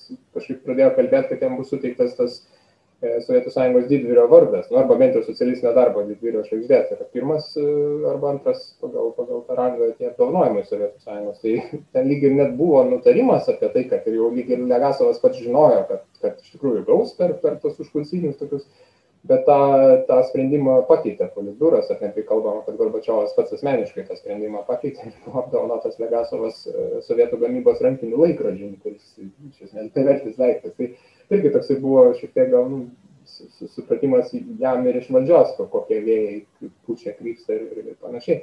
Ir po metų, 67 metų ten vidury buvo rinkimai va, direktoriaus instituto, nu, rinkimai, sakykime, taip čia gal, gal labai skambiai, bet jau čia perestroikiniai metai jau šiek tiek žmonės turėjo daugiau to balso. Tai vietoj Aleksandrovo, kuris pasitraukė ir Legasovo ne, nepalaikė, net šimtas, šimto darbuotojų pasakė prieš jo kandidatūrą, tai irgi toks antras smūgis, po kurio iš esmės jis ir nusprendė savižudybę baigti gyvenimą. Tai čia, na, turbūt dėl to tas, tas toksai, ta figūra na, gali būti šiek tiek matyti mes tų teigiamų, herojiškų elementų, momentų tam, tame jo gyvenime, būtent tas bandymas praskleisti tą paslapties šydą ir, padaryti kitus reaktorius saugius, o vis dėlto Ignalinoje, Ignalinos atominėje elektrinėje, irgi tas pats RBMK reaktorius, tai ne, ne, dar man atrodo galingesnis, tai vėlgi čia tas, tas niuansas, kad, kad nu, tai labai svarbu buvo padaryti. Jo, aš čia pagalvojau, kad reikėjo nuo to pradėti, aišku, nes nu, turbūt ne kiekvienas žino, kai mes taip konkrečiai kalbant apie tos Šerbiną ir Legasovą, tai nuo to reikėjo pradėti, aišku, tai iš esmės Legasovas kaip fizikas buvo šitos e, avarijos likvidavimo pasiekmių smegenys, o Šerbina, ko gero, raumenys buvo, kur nu, Legasovas galvojo, ką daryti ir jis turėjo tikrai didelę komandą, kuri jam padėjo sugalvoti tuos dalykus ir taip toliau. E, o Šerbina buvo tas, nu, rūko vaditelis, kuris, vat, nu, suorganizuodavo vat, viską, ko jam reikia. Tai, vat... Nežinau, kaip čia, bet turbūt, kad smegenis tai buvo Legasovas, bet kadangi nomenklatūrininkams smegenų neužtekdavo, tai, tai atsiprašau, smegenis buvo e, Šerbina, kadangi smegenų neužtekdavo, tai jie tada pasikliaudavo tos specialistus mokslininkus, kurie jam dadėdavo tų žinių ir sakydavo, šiaip sprendimus priėmė Šerbino, paskui, tokius jau masinius, kaip, pavyzdžiui, pripetės evakuaciją, tai turėjo ministrų tarybos pirmininkas priimti Ryškovas ir, ir priėmė pagal Širbinos rekomendacijas, bet Širbinas nieko nenusimanė, nepaisant to, kad jis tam sektoriui, kaip sakant, vadovavo ir žiūrėjęs nieko apie tai nenusimanė, tai aišku, tai pasižiūrėjo, ką Legasovas ir ką jo kolegos. Ir čia irgi va, vienas iš tų šiek tiek užsiminsiu simplifikacijų seriale ir apskritai, kad šitam buvo šalia Legasovas, aišku, aukščiausias pareigas užimantis iš tų atominės energetikos bendruomenės mokslininkų bendruomenės, bet buvo jo kolega, su kuriuo jisai nesutarė nu, ne, ne tai, kad jau ten nepykosi į akis, bet tokia konkurencija vyko, ten, sakykime. Tai, tai irgi, ir Širdina nelabai žinojo, kurio pasikliauti, tai jis apie jų patarimais kliovėsi, nes vienas sakė, kad čia didžiausias pavojus yra tas, kad reaktorius dar kartą sproks, o kitas, kad, kad iš esmės, kad prasigrauž e, ta radioaktyvi lava pro apatinį biologinį tą uždangalą ir pateks į gruntinius vandenis. Iš esmės, nu, yra abu lygiai ir buvo teisūs ir va, tada Šerbina turėjo priimti sprendimą, kad abiejų nuomonės atsiklausyti toksai irgi niuansėlis, šiek tiek simplifikuojantis serialą, natūraliai, kad mažiau personažų būtų. Tai va, ir čia toks, nu, iš esmės šitas serialas gaunasi toks, nu, tai nėra žodis, bet aš jį ką tik išgalvojau, Legasovo centrinis, e, nes Legasovas yra vat, viso šito gėrio, nebūtinai tai yra gėris, aišku, tiesiog vat, likvidavimo personifikacija, Ir čia iš dalies jau siejasi dabar šitas klausimas su tuo, ką, apie ką tu jau šnekėjai, tai yra serialo šaltinių klausimas, nes nu, bet kada istorikas, matydamas serialą ypač, bet kartais net ir skaitydamas grožinę literatūrą, kuri yra kažkaip interpretuoja istoriją, nu, istorikas gali pamatyti, kas yra tie šaltiniai, kuriais kliaunamas, iš ko kyla ta medžiaga. Negalėjo jie tiesiog išgalvoti viso to, kas vyksta, nes tikrai yra pakankamai tikslių vietų. Bet tai va, tai klausimas yra, ar mes galim kažką identifikuoti, e, kuo jie remiasi. Tai vienas yra akivaizdu ir, ir patys tą turbūt sako, tai yra Legasovo atsiminimai, kuriuos jis prieš mirtį įdiktavo į e, mašinį, nu, į audio įrašą padarė ir paslėpė ir jie paskui ale kursavo labai tarp tos bendruomenės e, atomščikų, bet viena vertus aš kažkaip abejoju, kad labai jau ten didelė buvo ta klaida kažkodėl tų atsiminimų, kad, nu, čia truputį vėl romantizuojamas tas pas Legasovas, ta jų atsiminimų įtaka. Kita vertus, ar galima jais taip kažkaip paklai pasitikėti. Jis vis tiek yra suinteresuotas ir vis tiek tu vat, užfiksavai tą, kad nu, jam po šitos avarijos jis lieka, jis lieka padaręs didelį darbą, bet jis lieka tuo pačiu ir neįvertintas. Seriale tas matosi ir jis yra, nu, jis lieka izoliuotas nuo visuomenės, jis yra nelaimingas. Tai ar galima va tokio žmogaus pasakojimu pasitikėti? Tai vienas dalykas, kad jisai ne tik, kad, kaip sakyt, padaręs darbą ir nesuprastas lieka, bet jis kaltas, iš esmės lieka už tą patį darbą, kurį paskui likviduoti turėjo, už katastrofą, nes jisai irgi buvo tos bendruomenės dalis, ir minėjom, daug kas įkaltino taip pat anksčiau tylėjai. Tai aišku, čia ne, ne, žmogus, kuris sukėlė karą ir paskui paprašė taikos, jis negali būti vadinamas taikdariu, nu, nes jis sukėlė karą. Tai čia panašiai, ne, neaiškiai, kad, aišku, pats kalčiausias ten buvo Legasovas, ar čia dėl jo viskas, nes ten kitų momentų, bet vėlgi nu, tu, tu galėjai anksčiau kalbėti ir, ir matyti tos, tos dalykus, jeigu tu žinojai informaciją. Dabar dėl pačių atsiminimų, tai nu, ar, ar tų juostų, tai čia klausimas. Vienas tai taip, ten yra išleista toksai semistatų turbūt ėjo, keliavo, paskui išleido ir tą knygą, klausimas, čia ne, kažkur net internete yra transkribuotos tos, bet angliškai išverstos jo juostos, tai vėlgi nu, čia klausimas, kiek iš tikrųjų ten tos juostos, kas jas, pa, čia, čia tokį tyrimą reikėtų atlikti šaltinę,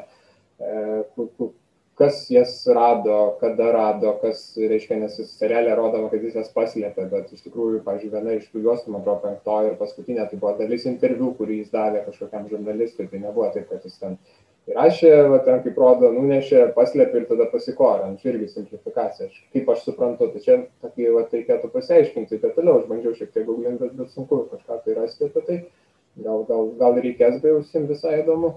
O šitų šaltinių tai daug yra. Ir čia, man atrodo, ne problema, nes va, irgi vienas dalykas seriale mačiau titruose, kad ten kažkokie du istorikai buvo kaip konsultantai, aš bandžiau googlinti, kas tie istorikai, čia ne, ne šiuo metu, ten dar anksčiau prieš tai, tai, tai nieko neradau apie juos, tai greičiausiai, kad tai ne akademiniai istorikai, nes akademiniai istorikai, nu jie vis tiek tos savo maskvos straipsnius skelbia internete, lengviau yra surasti, jeigu tai žmonės, kurie, kurie labiau tokie yra, čia kaip praktikai, kurie ten padeda, įvairiuose tokiuose dalykuose, randa ar ieško informacijos, gal jie ten nesiskelbia tada taip per nedidį internete. dirba va, tokius, tokius e, dalykėlius konsultuodami, e, bet akivaizdu, aš kadangi perskaičiau ir tą e, Adamo Hikipotomo knygą Midnight in Chernobyl, tai man kažkaip akivaizdu, kad jie rėmėsi, nes tai turbūt angliškai plačiausiai paplitusi knyga apie Černobylį, nu, tai aišku, labai tai populiariai parašyta, bet pakankamai, sakykime, tiksliai, bet ruoždamasis podcast'ui perskaičiau uh, kitą knygą uh, Sergei Plokį, jeigu teisingai tą uh, pavardę turiu, tai jau, jau mano minėtas ukrainiečių kilmės Amerikoje gyvenantis mokslininkas, dirbantis Harvarde, ten, ten yra Ukrainos tyrimų institutas, jis jam vadovauja.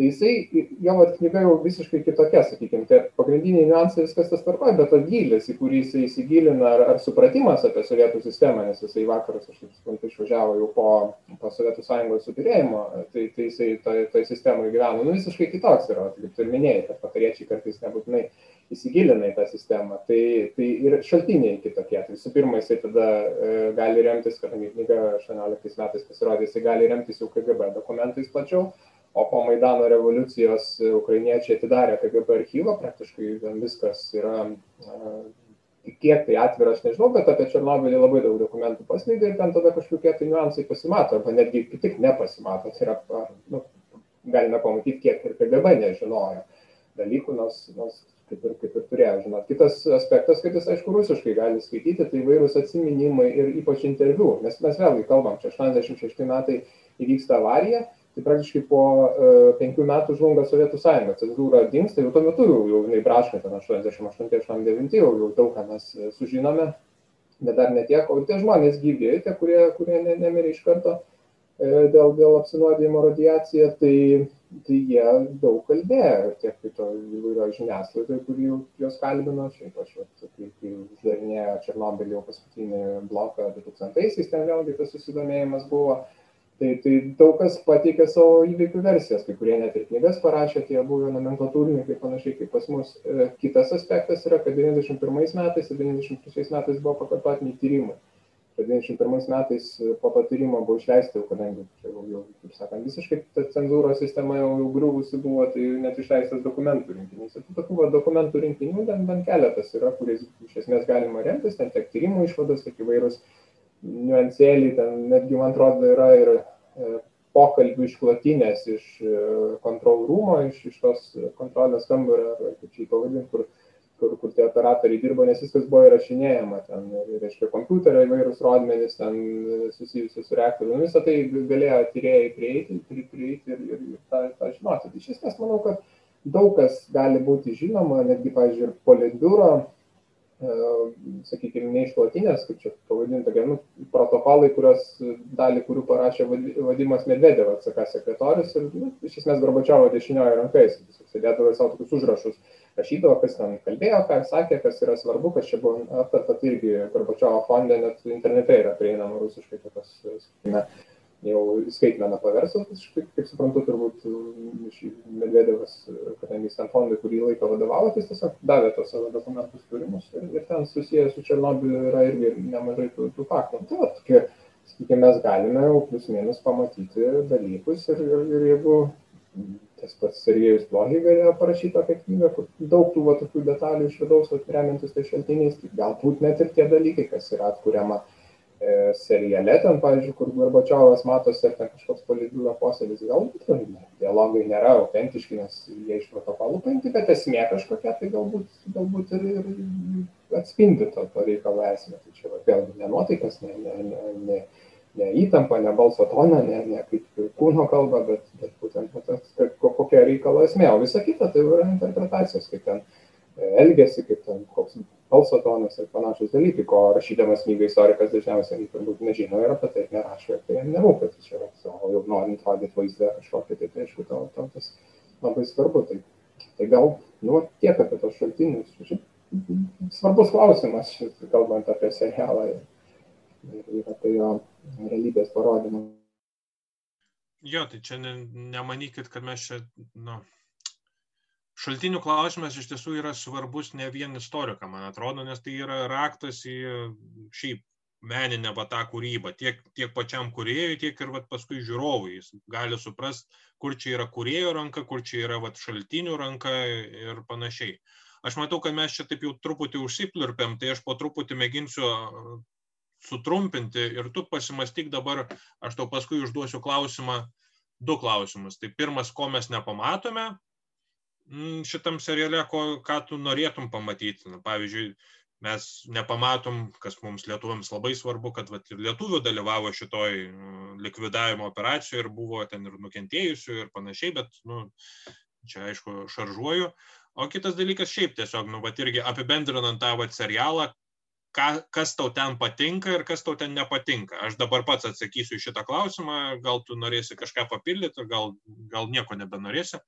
Tai kas man dar patinka, bet to vat, įsivaizdavimo, tai jau konkrečiai kalbant, e, konkretesniam detalėm, tai yra tai, kad uh, serialo kuriejai nu, parodo, kad dėl šitos visos problemos, šitos uh, Černobilio avarijos, kal, kalta yra sistema, iš esmės, ne, ne, ne Detlovas tas operatorius, ne, ne dar kažkas, bet visur matosi ta sistema ir ji yra, nu, ji gal nėra užakcentuojama, bet ji yra akcentuojama.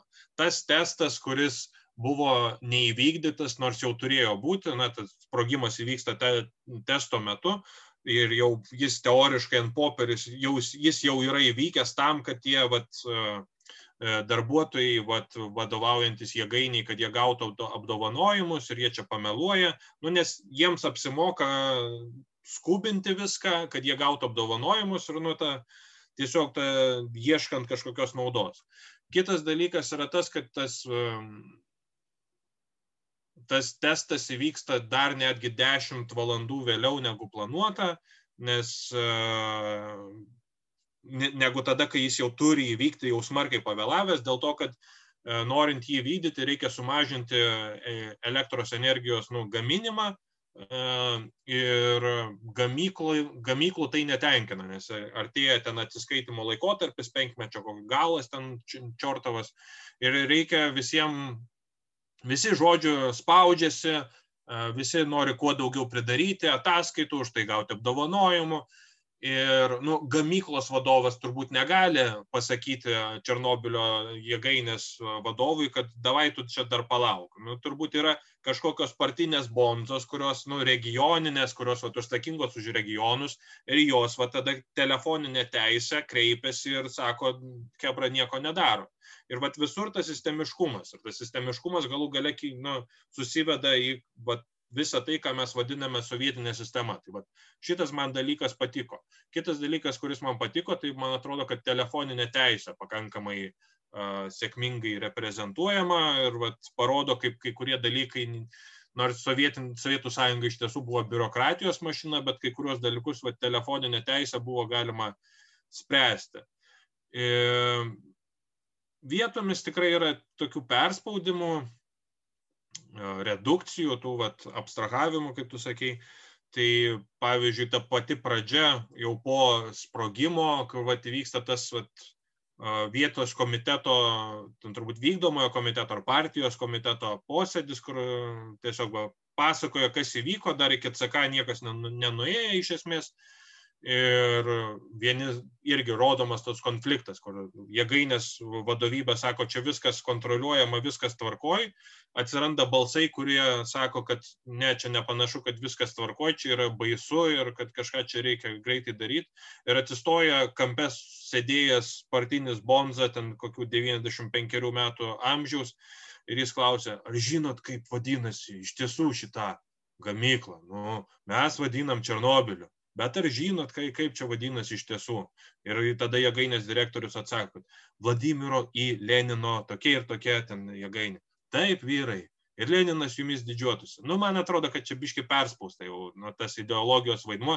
Aišku, galėjo būti dar tokių žmonių, tikrai galėjo ir neveltui įrodomas, o toks amžiuje žmogus, bet kad jo įtaka vien vat, iš to Lenino įtraukimo, kad jis vat, užvaldo pokalbį vien Leniną pasitelkęs, nu kažkaip jau truputį nežinau. Tada evakuacija, aišku, vaizduojama per sklandi, parodoma taip pat, kad suvažiuoja visi autobusai iš visur ir, ir greitai įvyksta ir panašiai. Man atrodo, kad ta evakuacija truko dvi dienas netgi, o ne ten porą valandų, kaip rodoma seriale. Bet, nu, tai čia simplifikacija. Nu, negali rodyti to kaip turbūt labai didelio proceso kažkokio, ir, nors ir jis turėjo pasiekmių, nes žmonės tiesiog laukia laukia, jiems niekas tos informacijos į galo nepateikė, ką jie čia turės daryti ir panašiai. Tai, o šiaip tai, man atrodo, kur yra pakankamai daug ir YouTube'ose, ir visur kitur informacijos apie tą Černobylį, ir liudininkai pasakoja tiek rusiškai, tiek angliškai. Tai kur labiausiai žmonės, kurie va, dirbo tuo metu ten, taip sakykime, meta kritikos strėlę šitam serialui, tai kad demonizuoja tą, nu, negali sakyti pavojų, nes tai iš tiesų buvo didžiulis pavojus, bet tą poveikį žmonėms, kur aukų skaičių ir panašiai, nu, jie nepateikia seriale to atsakymo, kiek tų aukų buvo, rodo intervalą, kad žemiausias skaičius 31 berots, didžiausias 93 tūkstančiai. Tai dėl tų 93 tūkstančių visi taip E, linksi galvą, kad perdeda, bet net konkrečiai viena iš tų vat, sužetinių linijų, tų vat, gaisrininkų linija, tai nu, gydytoja, kuri dirbo tuo metu, vat, e, kaip tik, aš neatsimenu, ar Maskvos ar Černobilio ligon, gal Černobilio, tai, e, tai sakė, kad nu, taip greitai jie nesuiro ir kad E, jų oda ten niekur nedingo ir kad nu, tiesiog ta radiacijos lyga, kurią jie gavo nuo to radiacijos poveikio, kad ji nu, yra perspaudžiama, demonizuojama ir šiaip poveikis žmonėms, kad yra truputį per daug pamatomas. Tai aš nežinau, čia vat, vėlgi šaltinių klausimas, kiek tu gali tikėti, čia vat, individuali patirti žmogaus, kuris ten buvo, jie konfliktuoja su vat, tą pateiktų naratyvu, bet tai nebūtinai reiškia, kad tai yra kažkas vat, neteisingo. Nes ir pavyzdžiui, e, aš suprantu, to dramatiniam efektui to reikia vat, pateikti vat, visą tą, kad čia visur pavojus ir, toliau, ir taip toliau, taip toliau, bet pavyzdžiui, va, kaip rodoma seriale, kad tie trys vyrai, kurie buvo siunčiami ištuštinti vandens rezervuarų, ten kažkokių šliuzų atsukti ir panašiai, to, su tais visais skafandrais ir taip toliau, kad jie iš esmės eina mirti, nes nu, ten radiacijos užterštumas ir taip toliau, bet serialo titruose yra rodoma, kad nu, jie iki pačiol yra gyvi ir išgyveno. Tai nu, yra tokių kažkokių loginių netitikimų, man atrodo, šitoje vietoje. Kas tau kaip atrodo? Nežinau, čia įdomiai, aš niekada nesusimašiau apie tas nesidomėjau apie tai, kaip iš tikrųjų radiacijos ta, e, ta sindroma, radiation acute syndrome, kaip ten vadina, nu, tas jau apsinuodimas, kaip radiacija, kiek, jis ten paveikia ir kiek man kažkaip atrodo galbūt, kad, kad tai realu, va, tie, nes nu, tai yra visų pirma apdėgymai, nes nu, ta radiacija neveikia tokiu deginančiu principu, netgi sako, kad oda patamsėja ir čia ne, ne bairis kažkoks, o iš tikrųjų kaip, kaip, toks kaip saulės gavęs pasidaro kūnas, jis aišku paraudonuoja, visą kitą, tai aš kažkaip niekada to nekvestinau. Nu, galbūt čia, čia reikėtų pasižiūrėti, bet žinai, kad ten kažkokia tai, kažkokia tai gydytoja pasakė, tai nebūtinai, kad ten, kad ten tai, taip yra, nes čia irgi iš tikrųjų turbūt tas informacijos trūksta. Dėl e, to, nežinau, šiaip evakuacija, tiesą sakant, tai netruko dvi dienas, kiek, kiek aš žinau, man atrodo, kad pakankamai ten, ne, ne tik sklandžiai, bet greitai vyko ir šitas ir yra, kad nes ten nebuvo laiko, kur, kur, kur dingti ir, ir kažkaip, kad ten dalis liko, tai va to neparodo, apie 5000 žmonių liko, nes visų pirma reikėjo likviduoti dar tą, tą avariją, kitas dalykas, nu reikėjo stabilizuoti reaktorių ir, ir kiti trys dar buvo, kuriuos reikėjo prižiūrėti, jos sustabdė, bet jo, jos vėliau jungė, jos vėl jie veikia, tai, tai jos irgi reikėjo, kaip sakyt, nu, negalėjai palikti, bet kai kurie žmonės šiaip liko, jie nebuvo taip, kad paėmė iš grūdo ir ten kai kurie kai kurie pasiliko, ten iš tikrųjų taip, taip nesu, nesugebėsi turbūt 50 tūkstančių žmonių iš, iš, išmesti. Nu, tai čia tiesiog aš sureaguoti, bet man kas turbūt labiausiai, tai jau užsiminiau apie tas scenografiją ir apskritai apie tos kostiumus, bet čia turbūt tas, kad kiek mačiau filmuotos medžiagos, pavyzdžiui, tie biorobotai vadinami, kurie ten ant stogo turėjo grafito tos luitus radioaktyvius įmesti, tai kaip jie vat, nufilmuoti maždaug, tai taip serialo tie, kurie ir bandė atkurti, nes tai nu, vis tiek tai reikalauja dėmesingumo, nors aišku, matai ir atkurti, nu, reiškia vaizdą, tai nėra taip labai sudėtinga, bet vėlgi, nu, reikia gi resursų ten siūti, gaminti, žiūrėti, kaip tai ten atrodo, kaip tas, kaip tas švininės plokštės ten dėjosi, visą kitą, ir tas, kaip atrodo sovietiniai žmonės, o tas rūbų reiškia toksai E, klausimas, tada vėlgi nu, visa kita įranga ir panašus dalykai, ten žmonės ten mato fabioniškas, matė plastikinius langus ir tai labai didelį akcentą dėjo, nu, va, ten matai plastikinius langus, nu, kas yra iš tikrųjų jokinga, nu, mes puikiai suprantame, suvokiame, kad ten keisti langų dabar vien, vien dėl to, kad nufilmuoti serialą, reiškia, o, o esmė tai būtent yra va, tose rūbose ir visose kitose dalykuose. Čia labai daug, daug darbo iš tikrųjų reikalauja gal ne tiek, kiek aišku, šius viduramžius rekonstruoti. Bet e, kas man labiausiai šiaip patiko, kad turbūt, vat, kaip tu ir minėjai, kad e, nelabai vakariečiai suvokia Sovietų sąjungos ar Rusijos ir tų žmonių santykių, arba juos labai iškreitai ar taip utriruotai parodo. Čiagi, man atrodo, tie, tie vietomis tie santykiai visai įdomi. Nu, pavyzdžiui, kaip tas, kur, kur ta Baltarusijos fizikė, mokslininkė kalbasi su, su direktoriumi ir sako, pasakoja jam apie radiacijos tą pavojų ir, ir, ir paskui ten jis kažką tai ją pertraukė ir jinai pasako, kad jūsgi prieš tai vadovavote batų fabrikui. Ir jisai taip didžiuodamas, jis sako, taip, vadovau batų fabrikoje, dabar aš vadovauju čia. Na ir va, va čia yra tokia truputį to nomenklatūrininko, man, man, man atrodo, jo veikimo esmė, kad, bet, aišku, portretas, nors jis vėlgi toksai, sakykime, ne, ne visi tokie buvo, bet, bet tikrai dalis tų buvo, kurie reiškia, jeigu atsidūrė kažkokioje vietoje, kurie vadovauja, tai jie čia tas, nu, netgi terminas prasimušiau iš žmonės, reiškia, nu, rusiškai yra, tai, tai va čia panašiai, jis dabar vadovauja ir jis čia yra svarbiausias. E, kiti ten irgi niuansai, tas ir nepasitikėjimo, ir, ir, ir, ir, ir kiti aspektai irgi, irgi tas yra. O kur turbūt, kas nelabai man patiko, tai kartais ne visai suvokiama, bet vėlgi tas pats Legasovas nelabai suvokiama ir gal nenorima net parodyti jo realios vietos, ką mes aptarėm. Vis dėlto tai yra toksai mokslo nomenklatūrininkas, rodo, kad jis ten gyvena butelyje su virtuvė, kuri ten yra kiek ten, turbūt 8 kvadratų. Nu, iš tikrųjų, tai jis gyvena visai kitom sąlygom, jis, jis aukštas pareigas einantis veikėjas buvo ir, ir, čia jo. Ir turbūt ir gyvena Maskvoje, kuriam nors iš tų stalininių pastatų, kur ten šimtas su viršum kvadratų ir panašiai. Tai čia, čia, čia tas, nu, tie dalykai turbūt šiek tiek ar nesuvokiant, ar norint parodyti tą tokią būtį sovietinę šiek tiek, šiek tiek, man atrodo, perspaudą. Tai va, toksai skaitimi, kad, nu, ten, aš kadangi taip šviežiai nemačiau serialo, tai dabar jau neatsimenu daugelio dalykų, bet ten pasižiūrėjęs gal ir daugiau kažką prisiminčiau. Tai ką, judam prie apibendrinimo kažkokio pabaigos. Tai nežinau, kuo čia apibendrinti, gal nieko ir neapibendrinsim šituo atveju, nes kažkaip... Nereikia net. Jo, tai pabaigai gal porą dar faktelių paminėsiu, aišku, kuriuos jau daugelį žino, tai kad Pripetė ir taip toliau, aplinkiniai rajonai, ten ta radio lokacinė, ne, ne lokacinė stotis, nu, labai keistas daiktas, Duga 2, uh, yra iki šiol toje exclusion zone, kur žmon, žmonių veikla teoriškai negalima, praktiškai yra truputį kitaip, nes ten žmonės ir dirba ir, ir to, toje pačioje jėgainėje iki šiol yra dar dirbančio personalo, bet ne per seniausiai nu, truputį anksčiau nelegaliai, o dabar ir legaliai galima tą daryti, turizmas suklestėjo toje teritorijoje dabartinėje, tai legalusis turizmas, dar kaip tik žiūrėjau, bet tai kainuoja nuo Kievo maždaug apie 100 eurų apsilankimą, 100 dolerių apsilankimas vienam asmeniui šitam exclusion zone, kur tave gydas vedžioja ir vežioja ir pasakoja ir rodo, tai čia tas legalusis būdas bet aš įtariu, kad čia kainos galimai dėl COVID pakritusios.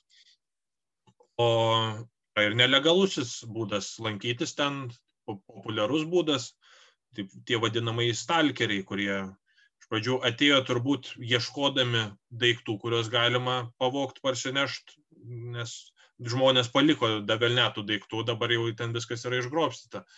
Tai, tai žmonės ten lankosi, žygioja pėsčiomis per visą tą zoną, tai man atrodo, kiek ten spindulys 25 km liktais, ar 30 netgi, tai mhm.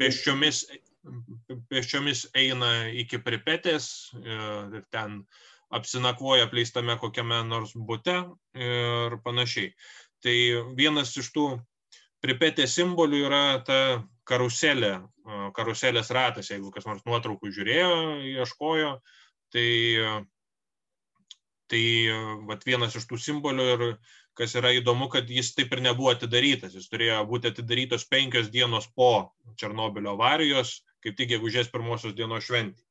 Tai šiaip šita katastrofa, ko gero, gal galėjo turėti dar kur kas didesnį poveikį negu turėjo, nors ir šiaip yra tikrai jau nu, vien iš visų kultūrinių nuorodų, kiek yra žmonės ten ir muzikos klipus filmuoja, ir filmus, ir dokumentiką, ir knygos apie tai yra rašomos, apie vat, pripetę, net Batmano, ten Spider-Mano, Transformerių komiksai, ten jie kartais ten vyksta, į pripetę reikia ką nors ten išgelbėti. Tai, nu, tiek kultūrinė, tiek ekologinė, tiek visom kitom prasmėm šita avarija buvo didžiulė, bet iš kitos pusės ji galėjo būti ir dar didesnė, nes originaliai pripetė ir pat, pats pripetė tai iš esmės nu, Visagino sesuo e, yra, ji buvo pastatyta, tai yra dirbtinis miestas, sukurtas vien tik Černobilio šitai atominiai jėgainiai aptarnauti tai originaliai ji buvo planuojama statyti ir pati jėgainė kur kas arčiau Kijevo, dabar yra maždaug 100 km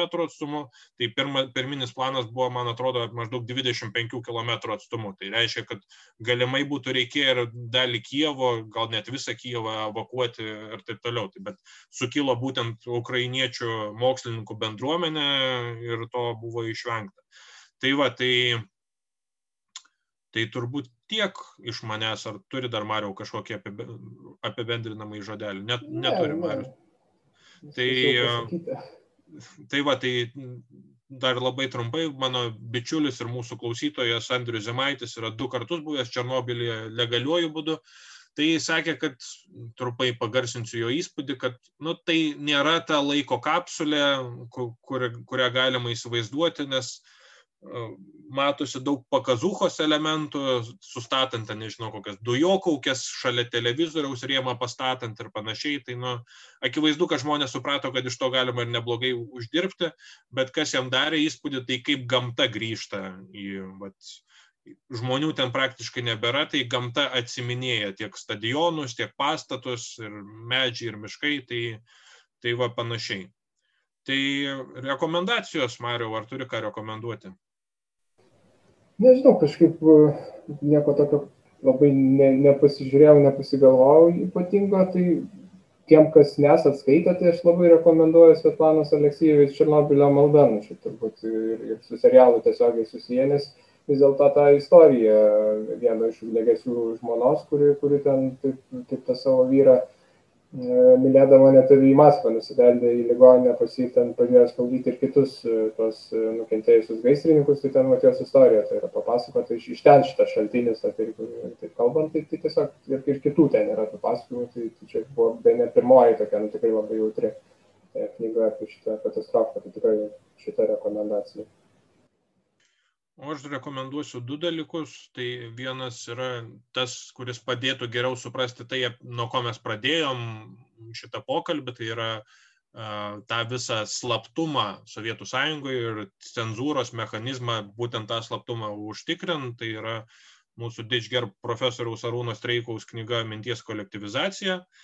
O kitas dalykas, tai aš rekomenduosiu nelabai gražiai turbūt, aš pabrėšiu, kad aš neskatinu tokios veiklos ir jūs taip nedarykit, bet yra kažkada prieš miegą žiūrėdamas, ką čia žiūrėti, radau vieno vat, dviejų valandų trukmės va tokią stalkerinį experienciją, kaip žmogus, beje lietuvis iš Kauno, man kaip suprantu, būtent filmuoja savo žygį į Pripetę ir, ir tiesiog nu, galima pamatyti įdomių dalykų ir tuo pačiu negauti radiacijos patiems. Tai va, tai bus nuoroda, galėsit pasižiūrėti, trunka nemažai, bet man tai buvo įdomu.